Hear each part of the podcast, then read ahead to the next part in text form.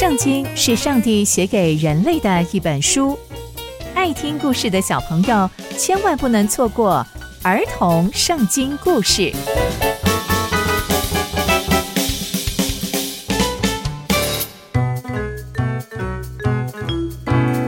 各位亲爱的大朋友小朋友们，大家好，我是佩珊姐姐。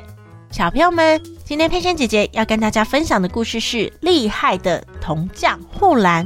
我们在前一集中知道，所罗门王跟以色列百姓总共花了二十年的时间，建造了上帝的圣殿，还有所罗门王的宫殿。那今天要说的这一位护栏呢，就是啊，在建造宫殿的过程中，超级无敌厉害的铜匠哦。那他会发生什么样的事情呢？就让我们继续听下去吧。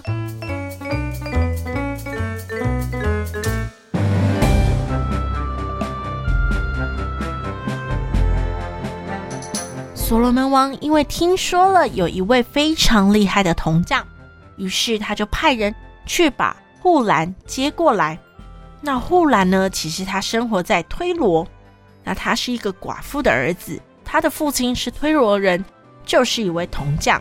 所以护栏就接续着他父亲继续成为一位铜匠。那护栏呢，他是一个非常有智慧、聪明、知识，所以他可以做各式各样的铜工。那他就来到了所罗门王那边，做所罗门王要他做的一切工作。他首先呢，先铸造了两根铜柱，每一根高八公尺诶。想当初啊，在那个年代，八公尺是非常非常的高的，因为在那个时候啊，并不像我们现在，随时随地都有一些吊车可以把人吊上去。所以他非常厉害，他铸造了两根铜柱。接着呢，他又接受了所罗门王给他的任务，继续铸造铜海。他铸造了一座圆形的铜海，非常非常的漂亮，它的边缘很像杯子的边缘，又好像百合花的花瓣。而且这个非常大的铜海竟然还可以盛水四万公升。接着他又继续做了非常多的铜座，还有铜盆，而且上面啊都刻着非常多像狮子啊、牛啊、基路伯等等的，他刻的都是栩栩如生的哦。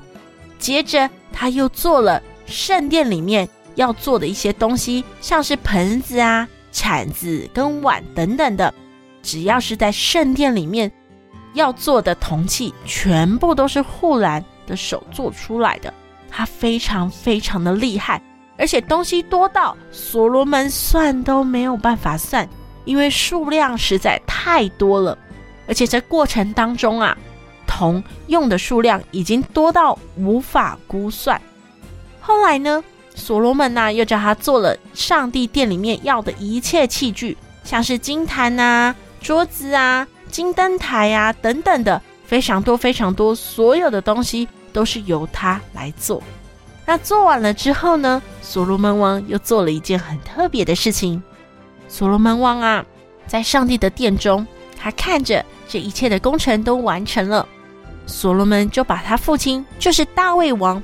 分别为圣的那些金子、银子还有器皿，全部都运过来，放在耶和华圣殿的库房里面，因为他知道这些东西都是他父亲要献给上帝的，所以他完全没有碰。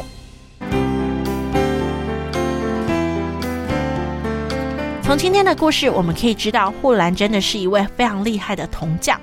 可以把圣殿当中要用的所有器皿都做出来，而且非常的精美。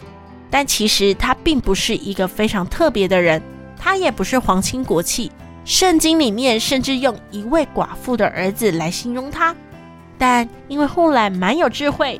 聪明跟知识，他可以做各式各样的铜工，所以啊，他就被所罗门王看见，并且器重了他。这也很激励我们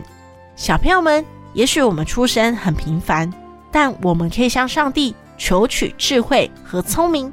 并且专精我们的专业，说不定啊，我们可以像护栏一样，把我们的专业献给上帝使用哦。让我们每一个人都能够成为天父爸爸的工具，让天父爸爸来带领我们的每一步。刚刚佩珊姐姐分享的故事都在圣经里面哦，期待我们继续聆听上帝的故事，我们下次见喽，拜拜。